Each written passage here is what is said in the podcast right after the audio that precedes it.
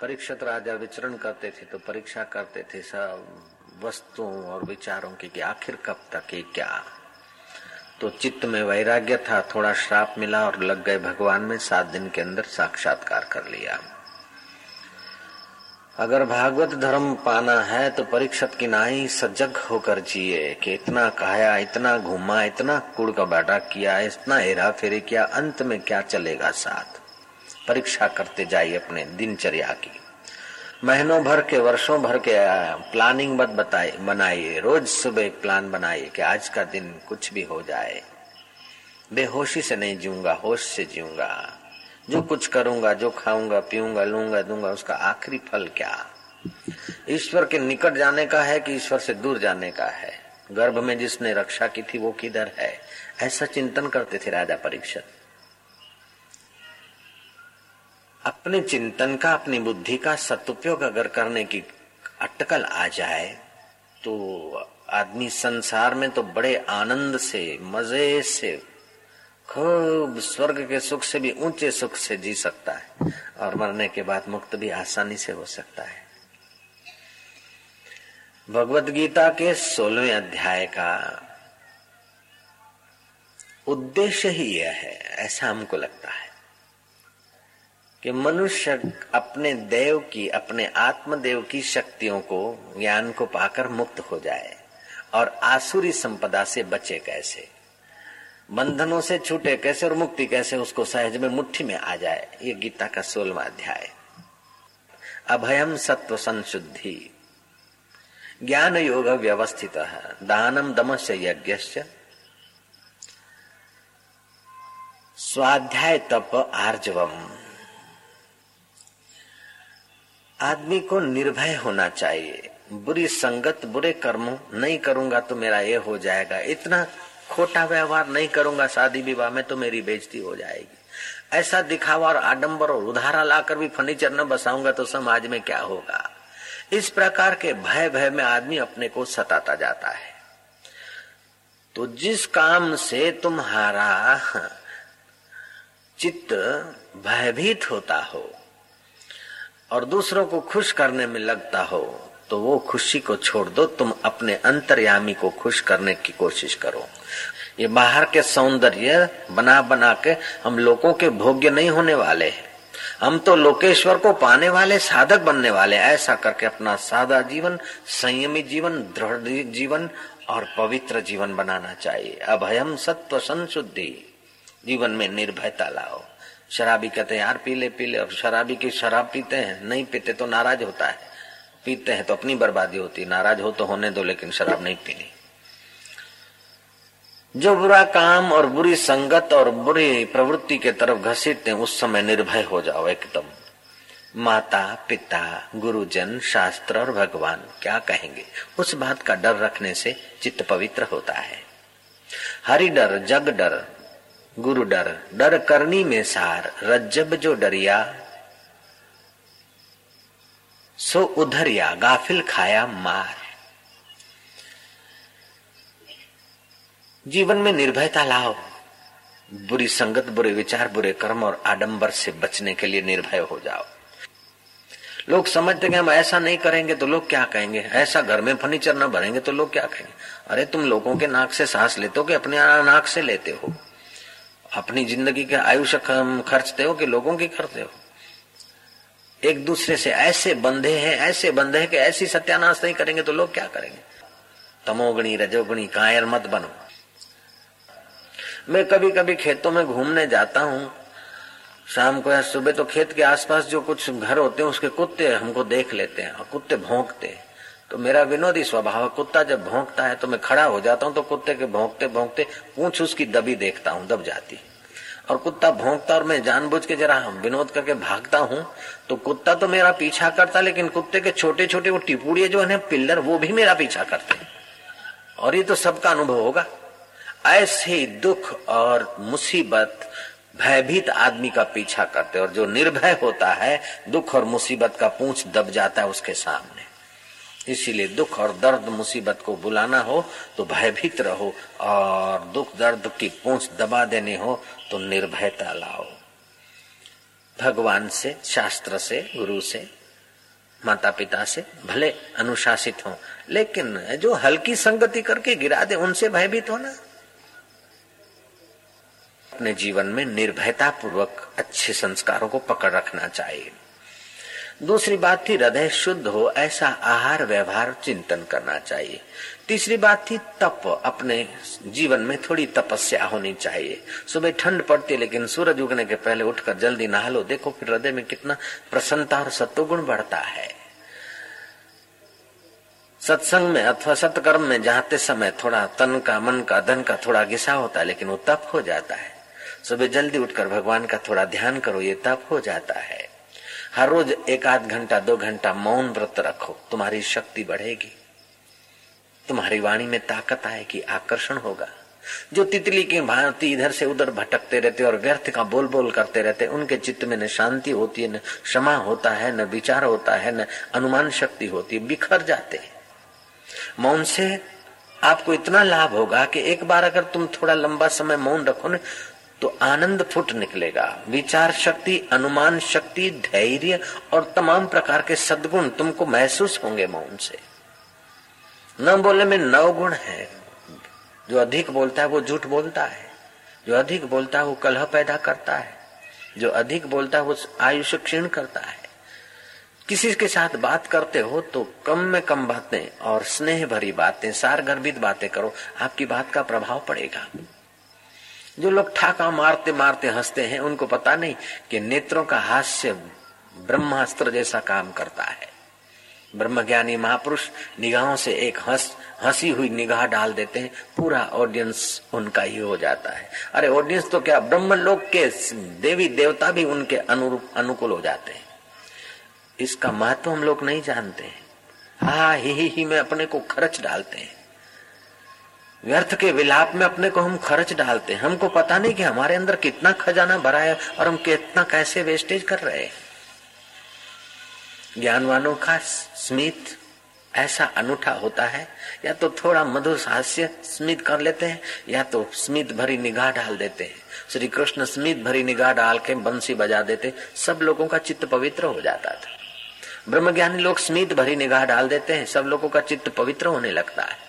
नूरानी नज़र सा दिलबर दरवेशन मुखे निहाल करे छो निगाहों में जो आते हैं, वो निगाहों से निहाल हो जाते हैं। वो निगाहों से निहाल हो जाते हैं, जो निगाहों में आ जाते हैं। ऐसी तुम्हारी निगाह बनाओ। ऐसी नहीं पोपली, निगाह इधर उधर व्यर्थ का झांकते रहे, इधर उधर व्यर्थ का फूकते रहे, अपने ज्ञान तंत्रों को, अपने रक्त वाहिनियों को, अपने शरीर को सताते रहे, अपने मन को सताते रहे। तीन नरक के द्वार है और तीन परमात्मा प्राप्ति के द्वार हैं। भगवत गीता के सोलहवें अध्याय में हम कल देख गए कि हमारे जीवन में निर्भयता, तप, स्वाध्याय आदि गुण आए तो हमारा जीवन उन्नत हो जाता और ये आप कर सकते हो। जो युद्ध के मैदान में अर्जुन है, ऐसा अर्जुन जो काम कर सकता है, क्या वो तुम नहीं कर सकते? अर्जुन तो इतने बखेड़े में था, तुम्हारे आगे इतना बखेड़ा नहीं भाई। अर्जुन के पास तो कितनी जवाबदारी थी? तुम्हारे को जो नौकरी और संसार लगा, उससे तो ज़्यादा ज़्यादा पहले संसार था। फिर भी हिम्मतवान मर्दों ने समय बचाकर इन विकारों पर, इन बेवकूफ़ी पर विजय पा लिया और अंदर में अपने आत्मा परमात्मा को, रब को पहचान लिया। वर्धमान को कितने विघ्न और बाधा है। डट गए, भगवान महावीर पर प्रकट हो गए।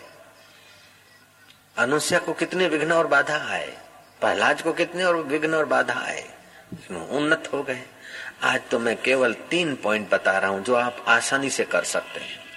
और बिल्कुल आपको हंड्रेड परसेंट उसकी महत्ता का अनुभव भी होगा। मरने के बाद नहीं, भविष्य में नहीं, अब भी होगा। और भविष्य में तो जो होगा, वो तो भगवान जानता है। वो तीन बात आज के श्लोक जो प्रारंभ करने जा रहा हूँ, उसमें है। इन तीन बातों से अगर आप सतर्क हो गए, सावधान हो गए तो आपको संसार एक नंदन मन लगेगा। आपके लिए संसार में जीना स्वर्गीय जीवन हो जाएगा और संसार से अलविदा होना भी आपके लिए यमदूत या मृत्यु का भय नहीं रहेगा। जहाँ मरने थे जग डरे, मोरे घर, आनंद, कब मरिए, कब मिलिए, पाइए पूर्ण परमानंद। जीते जी भी हाथ में लड्डू और मरने के बाद भी लड्डू, दोनों हाथ में तुम्हारे भोग और मोक्ष, दोनों तुम्हारे अधीन हो जाएँगे। यह लोक सुखी पर लोक सुहेली, नानक। ये आत्मज्ञान का प्रभाव है। भगवान कृष्ण अर्जुन को आत्मज्ञान दे रहे हैं। एक व्यक्ति को दुनिया भर का धन दे दो, दुनिया भर का ज्ञान दे दो, दुनिया भर का सौंदर्य दे दो, लेकिन आत्मज्ञान से अगर वंचित रखा तो व्यक्ति अभागा ज़रूर रहेगा। उसके हृदय में अशांति ज़रूर रहेगी, खटकाव ज़रूर रहेगा, और जन्म मरण का चक्कर उसके सिर पर मंडारता ही रहेगा। फिर किसी के गर्भ में ऊंधा ज़रूर लटकेगा। और एक आदमी को तुमने कुछ भी नहीं दिया, केवल मधुर। एक निगाहों की, मीठी निगाहों की, एक माधुर्यता की किरण दे दी, किसी ब्रह्म ज्ञानी गुरु से दिला दी। और उसको भगवान की तरफ़ रुचि हो गई और ये तीन बातें समझ में आ गई। महाराज, उसने आपको, आपने उसको ऐसा दे डाला, ऐसा दे डाला कि हज़ारों हज़ारों जन्म के माँ बाप नहीं दे सके, हज़ारों हज़ारों जन्म के दोस्त और मित्र और सखे और सहखिया न दे सकी। वो चीज़ तुमने उसको हँसते हँसते दिला दी, तुम उसके परम हितेशी हो गए। श्री कृष्ण मुस्कुराते हुए अर्जुन को दे रहे हैं। श्री कृष्ण आए हैं तो कैसे? विषम परिस्थिति में आए हैं। गीता का भगवान कैसा अनूठा है? कोई भगवान किसी साथ में अर्श पे होते हैं, किसी के खुदा कहीं होते हैं, किसी के भगवान कहीं होते हैं, लेकिन हिंदुओं के भगवान तो जीव को रथ पर बैठाते हैं और आप सारथी होकर, छोटे होकर भी जीव को शिव का साक्षात्कार कराने में संकोच नहीं करते हैं।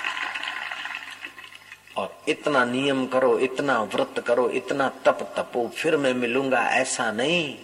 कृष्ण तो यूँ कहते हैं कि अपी चेत दुराचारे भ्यो, तू दुराचारियों की आखिरी पंक्ति का हो। अपी चेत दुराचारे भ्यो, पापे भ्यो, पाप कृतम। प्रियतर प्रिय प्रिय प्रियतर प्रियतम, ऐसे कृत कृततर कृतम। अपी चेत दुराचारे भ्यो पापे भ्यो पाप कृतम सर्व ज्ञान पल्लवे न सम तरीशसी। तू इस ब्रह्म ज्ञान की नाव में बैठ यूँ तू तर जाएगा यूँ। ऐसा तर जाएगा ऐसी भगवत गीता जिस देश में हो। फिर भी देशवासी जरा जरा बात में चिढ़ जाएँ, जरा जरा बात में दुखी हो जाएँ, जरा जरा बात में भयभीत हो जाएँ, जरा जरा बात में जलसी में आ जाएँ, तो ये गीता से विमुखता का ही दर्शन हो रहा है। अगर गीता के ज्ञान के सन्मुख हो जाए तो ये दुर्भाग्य हमारा हो नहीं सकता। टिक नहीं सकता कि जरा जरा बात में जर्मन टॉय जैसा कोई जरा सा दो शब्द बोलता है तो आग बबोला हो जाता जरा सा किसी ने पोलसन की दो बात कही तो हम पूछ हिलाने लग जाते इतना तो लालिया मोतिया और कालिया जानता है भाई। एक जलेबी देखकर पूछ हिलाता और डंडा देखकर पूछ, उसकी सीधी हो जाती है। अगर इतना ही अपने पास है तो अपनी पढ़ाई लिखाई का फल क्या? मनुष्य होने का फल क्या? फिर तो हम लोग द्विपाद पशु हो गए तो भगवान कहते हैं कि आ जाओ। कुछ भी हो कब कितने भी तुम ठगे गए, लेकिन अब गीता के शरण आ जाओ। अभी अभी तुम्हें वो राजमार्ग दिखा देते हैं। कोई चाहे बैलगाड़ी से हज़ारों वर्षों से चलता हो, लेकिन अब तुम ब्रह्म ज्ञान के उस जहाज़ में बैठो, छह घंटे में दरिया पार की खबरें सुना देगा। अरे आठ घंटे में तो जर्नी करके वापस भी आ सकते हो तुम दरिया पार की। कोई कह दे मैं पचास साल से भाई यात्रा करता हूँ, मैंने दरिया पार नहीं देखा, तुम कैसे देखोगे? तो भाई साहब, तुम बैलगाड़ी में बैठे हम ब्रह्म ज्ञान के हवाई जहाज़ में बैठे हैं। ज्ञान मिड़ई ज्ञानड़ी ज्ञान तो ब्रह्म ज्ञान, जैसे गोला तोफ का सोलह सो मैदान। और जगत के ज्ञान छोटे मोटे ज्ञान छोटे छोटे ज्ञानड़ी ब्रह्म ज्ञान तो तोफ का गोला है, सारी मुसीबतों को भगा देता है, मार भगाता है। ज्ञान मिड़ई ज्ञानड़ी ज्ञान तो ब्रह्म ज्ञान। जैसे गोला तोफ का सोलह सो मैदान। तो आज उस ज्ञान को पाने का तरीका भगवान सहज, सरल और जो तुम कर सको। और उस ज्ञान में जो अड़चने आती है उसका कारण भी भगवान बता रहे हैं। और अड़चनों को कुचलने का कारण भगवान भी बता रहे और मैं भी विस्तार से बताऊँगा। केवल तुमको गांठ बांधनी कि हमको ईश्वर प्राप्ति करनी है। हमको पच पच के मरना नहीं, हमको शहनशाह होकर जीना है और शहनशाह होकर परम शहनशाह से मिलना है। राजा से मिलने जाते ना तो भिख मंगो के कपड़े पहनकर नहीं मिलना पड़ता। किसी कलेक्टर से मुलाकात करने आदमी जाते ना, उस दिन जरा कपड़े बड़े किसी minister, chief minister, prime minister ने से मिलने जाता है तो आदमी थोड़ा मुच्छों को ताव वाव लगा देता है, ऑफ़िस में जाते जाते भी उन देख लेता है। अब मिनिस्टर को, चीफ मिनिस्टर को मिलना है तो जरा सजे दजे जाते तो फिर उस ब्रह्मांड नायक को मिलना है तो फिर शहनशाह होकर जाओ यार। दीनहीन वासना, मुसीबतें, चिंता, काम, क्रोध, लोभ, मोह, मद, मात्सर, ये कचरा लेकर कहा वो मुलाकात देता है? तो इससे बचने का उपाय और उसको पाने का उपाय और संसार में सुगमता से स्वर्गीय जीवन जीने का उपाय। ये सब बातें भी चलेगी। बोलते, नरक के तीन द्वार हैं, अपने विनाश के तीन द्वार हैं, पतन के तीन द्वार हैं, और उत्थान के भी तीन द्वार हैं। इन पतन के तीन द्वारों को समझ जाए तो आदमी पतन से जब चाहे बच सकता है। और उत्थान के तीन द्वारों को आदमी ठीक से समझ ले तो जब चाहे उसमें प्रविष्ट हो सकता है। काम क्रोध।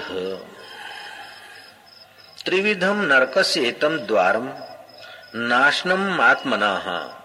नाशनात्मनम आत्मना, काम क्रोधस्तथा लोभ तस्मात त्रयम त्यजेत। काम क्रोध और लोभ ये तीन नरक के द्वार हैं, हमारी आत्मा का पतन करते हैं। और तीन द्वार हैं मुक्ति के। कौन से हैं कि सम संतोष और सत्संग ये मोक्ष के द्वार हैं, उत्थान के द्वार हैं, बेड़ा पार करने के द्वार हैं। इस लोक में सर्वांगी विकास और परलोक में भी सर्वांगी विकास इन तीन चीज़ों से होता है। सम संतोष और सत्संग और यहाँ भी पतन और परलोक में नरकों की याचनाएँ। जो आदमी अभी टाट फाट में और वट में आकर कथा में से उठ के चल जाते हैं, उन बेचारों को पता ही नहीं चलता है कि हम अपने आप के साथ कितना अन्याय कर रहे हैं, कितना अपने आप को सताने के रास्ते ले जा रहे हैं। ज़िंदगी भर हमने घूमा, देखा, भटके, लेकिन सब भटकान मिटाने की जो भगवत गीता की एक अमृतमयी एक दिशा मिलती है, उस दिशा से पीठ करके हम चल देते हम अपने आप के कितने शत्रु हैं, हम अपने आप का कितना सत्यानाश करने वाले हैं। तो भगवत गीता कहती है, अर्जुन को चौसठ बार श्री कृष्ण ने गीता में योग शब्द से आमंत्रित किया है। तस्मात योगी भवार्जुना, युद्ध के मैदान में चौसठ बार योग शब्द आया है। और ये भगवान कहते हैं कि त्रिविधम नरक से द्वारम। तीन प्रकार के नरक के द्वार हैं और तीन प्रकार के सर्वांगी विकास के द्वार हैं। सम संतोष और सत्संग। सम माना मन को गलत जगाए जाते समय जरा देखना और उस मन को देखकर अपना हस्ताक्षर न करना, जरा समझाना। मन को रोकने का प्रयास करना ये श्रम है। संसार के ऐश आराम और बुरे कर्मों से संतोष कर लेके यार बहुत खाया, बहुत बटके, बहुत पिया, बहुत ऐसा किया। उन भोग विकारों को बढ़ाने वाला, हल्का व्यवहार करने से जरा बच जाए, संतोष कर ले। और फिर तीसरी बात, सत्संग की शरण ले ले। वो आदमी यहाँ और परलोक दोनों बाजी जीत लेगा। सम संतोष और सत्संग। और तीन चीज़ों में अगर किसी को भी थोड़ा विशेष धकेल दिया तो यहाँ भी बर्बाद हो जाएगा। और परलोक में भी कभी पशु बनेगा तो कभी ट्री बनेगा, कभी बैल बनेगा तो कभी गधा बनेगा, कभी घोड़ा बनेगा तो कभी हाथी बनेगा तो महावत के चीपे खाएगा। कभी कुत्ता बनेगा तो धर धर के पत्थर खाएगा। अगर इन तीन साधनों की शरण रहा काम क्रोध लोभ की तो फिर कुत्ता बनकर भी जान नहीं छूटेगी, गधा बनकर भी जान नहीं छूटेगी, घोड़ा बनकर भी जान न छूटेगी। और न जाने कितनी कितनी योनियों में जीव बेचारा भटकेगा। तो आज का श्लोक है, त्रिविधम नरक सेतम द्वारम। नाशन आत्मनम आत्मना। अपने आत्मा के नाश करने के तीन द्वार है। अनेक प्रकार की कामनाएँ उत्पन्न होती है। उस कामनाओं को अगर पूर्ति मिलती है तो कामना लोभ बन जाती है। और कामना पूर्ण होने में अगर कोई विघ्न डालता है तो बड़ा आदमी विघ्न डालता है तो भय आ जाता है। छोटा आदमी विघ्न डालता है तो उसके ऊपर क्रोध आ जाता है और बराबरी का आदमी विघ्न डालता है तो ईर्षा हो जाती है। मूल होता है कामना और कामना अगर जगत की व्यर्थ की कामना करते हैं तो फिर ईर्षा भय और क्रोध हमारे दिल को जलाता रहता है।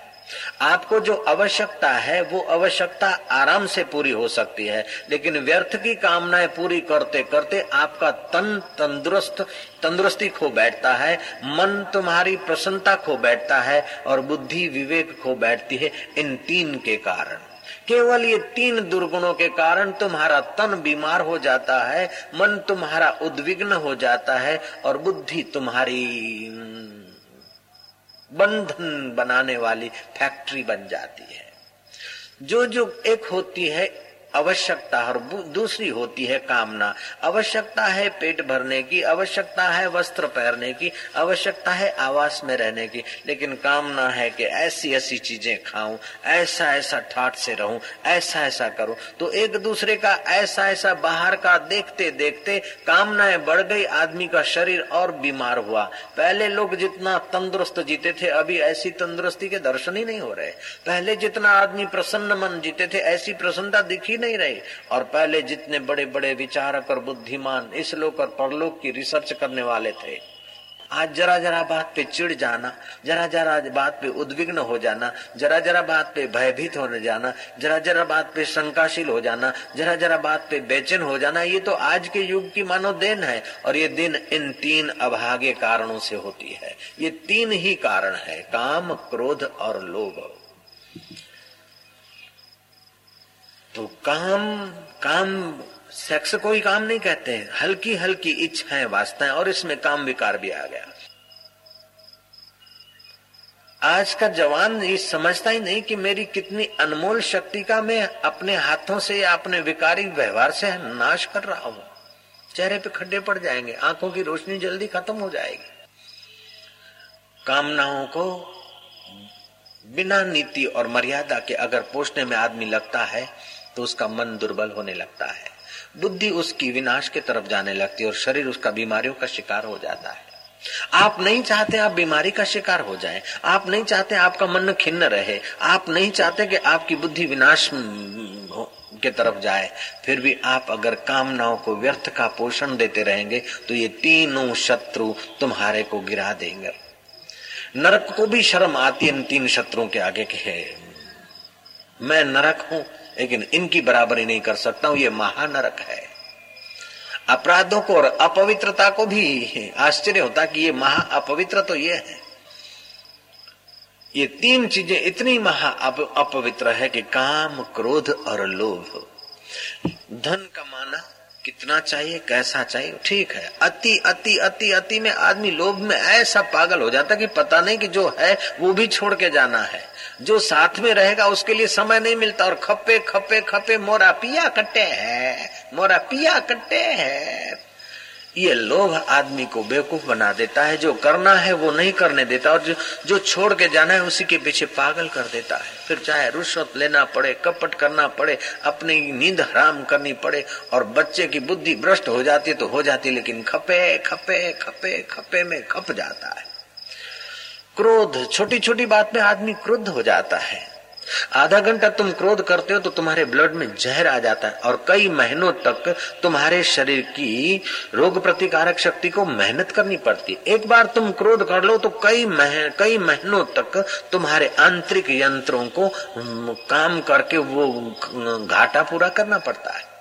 एक दो महीना आप शांत रहने का हर रोज सुबह संकल्प करें और थोड़ा संयमी जीवन गुजारे आपके चेहरे का आकर्षण बढ़ जाएगा। तुम एक मीठी निगाह केवल, हास्य नहीं, मीठी निगाह से अगर हंस दोगे तो सामने वाले पर ब्रह्मास्त्र का काम हो जाएगा, उसका हृदय घायल हो जाएगा तुम्हारे स्नेह के लिए। तुम्हारे में इतनी सारी शक्ति भरी है, लेकिन ये सारी शक्तियों का हरास तुम इन्हीं तीन हथियारों से कर रहे हो। कृपा करके उन हथियारों को फेंको। उन हथियारों का तलवार होती है ना, शत्रु को ठीक करने में भी काम आती है, और बेवकूफ़ी होती तो अपने पैर काटने में भी काम आती है। चक्कू है, सब्ज़ी काटने में भी काम आता और बेवकूफ़ी से उंगली भी कट जाती लाइट है, अंधेरा दूर करने के काम आती और बेवकूफ़ी से उसमें उंगलियाँ घुसेड़ो तो मृत्यु कर देती है। ऐसे ये काम, क्रोध और लोभ अगर ठीक जगह पे लगते हैं तो परमात्मा की प्राप्ति करा देते हैं और गलत जगह पे लगते हैं तो बर्बादी कर देते हैं। काम ना करनी तो इस बात की काम ना कर कि मेरे हृदय में हृदयश्वर है, कब मिलना? है जिसके लिए जन्म मिला है और मुक्ति पाने की कला मिली है। संसार के सुख दुख में सम रहूँगा और परमात्मा का प्रा अनुभव करूँगा। ऐसे दिन कब आवेंगे कि संसार की कोई भी चीज़ मुझे उल्लू नहीं बना सकेगी। एक चेला पढ़ रहा था। गुरु लेटे लेटे सुन रहे थे। चेला पढ़े जा रहा था। चेले के तेज़ी से पढ़ने से एक शब्द छूट गया। गुरु लेटे लेटे सुन रहे थे, लेकिन एकाग्रता थी। काम, क्रोध और लोभ से बचा हुआ चित्त था गुरु का। गुरु ने कहा, एक शब्द छूट गया है। बोले गुरु जी कौन सा? बोले, बेटा, जो तू है, वही शब्द छूट गया। खोजा तो उल्लू शब्द था। गुरु जी लेटे लेटे सुन रहे और चेले को बोला कि एक शब्द छूट गया। बोले, कौन सा छूट गया? बोले, जो तू है, वही छूट गया है। खोजा तो उल्लू शब्द छूट गया था।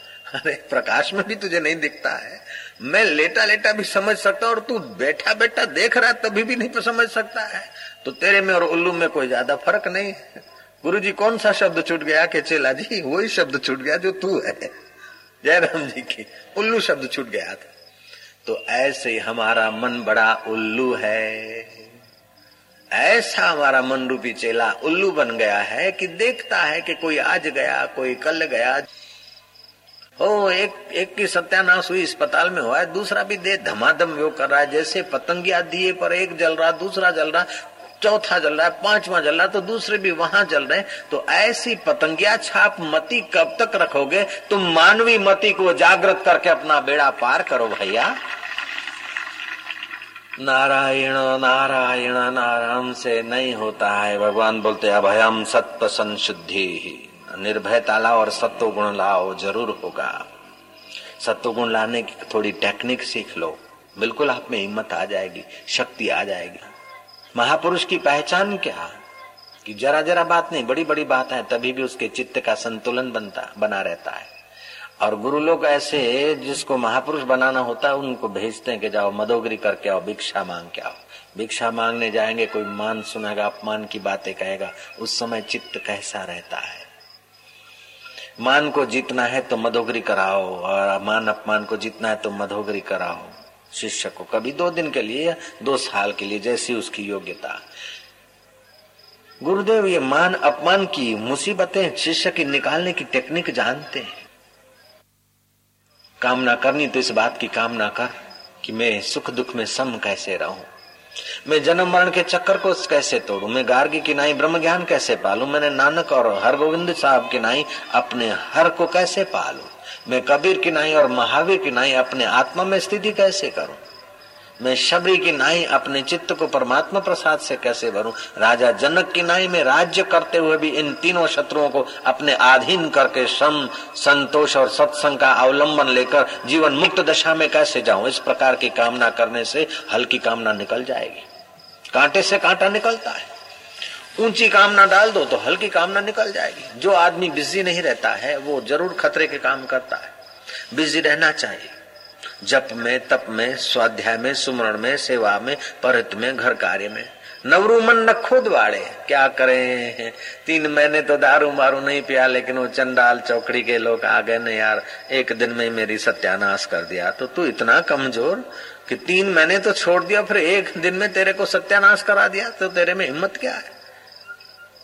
तो कल वो सत्यानाश कराएगा, परसों वो कराएगा तो तेरा अपना स्टैंड नहीं, अपनी कोई लाइफ नहीं, अपना कोई संकल्प नहीं, अपना कोई जीवन नहीं। खैर, अभी ऐसी दुर्दशा है तो भी चिंता मत कर, घबरा मत, हिम्मत कर, शपथ ले लेके अगर ऐसा होगा दूसरी बार तो फिर मन तेरे को सजा दे। जो तुम खाते हो ना, उसका असर पड़ता है तुम्हारी नस नाड़ियों पर। जो तुम खाते हो और देखते हो, उसका असर पड़ता है। समर्थ रामदास एक जगह पर भिक्षा लेने गए शिवाजी के गुरु महाराज। किसान ने कहा, बाबा जी, मेरे घर का अन्न नहीं दूँगा। आप कृपा करके मेरे भाई के वहाँ चलिए। भाई के घर से अन्न दिला दिया। समर्थ रामदास ने भिक्षा खाई बैठे। शाम को तो एकदम समाधि लग गई। सोचा कि आज तक तो इतना आराम से भगवान का समाधि नहीं लगा। अभी ऐसा कैसे? बढ़िया प्रसन्नता, बड़ा आनंद, बड़ी कुछ माधुर्य। दुनियादारों को पता ही नहीं कि आत्मा का कितना सारा सुख है। दुनिया का सारा सुख मिलाकर पल्लड़ में एक जगह रख दो और सत्य स्वरूप ईश्वर के ध्यान का सुख एक जरा सा किरण रख दो, वो किरण वाला पल्लड़ भारी हो जाएगा, दुनिया का सुख फीका हो जाएगा। तात स्वर्ग, अपवर्ग सुख, धरिए तुलाइक अंग, तुली न पहुँचे सकल मिलई, जो सुख लव सतसंग सियावर रामचंद्र की जय। इस जहान का सुख नहीं, स्वर्ग का और ब्रह्म लोक का सुख कुल मिला के तराजू में धर दो और सत्य स्वरूप उस ब्रह्म परमात्मा का, अपने आत्मा का, ये तीन शत्रुओं को हटाकर शुद्ध सुख की एक लव धर दो। शुद्ध सुख बढ़ जाएगा, वो सुख घट जाएगा। ऐसा होता है।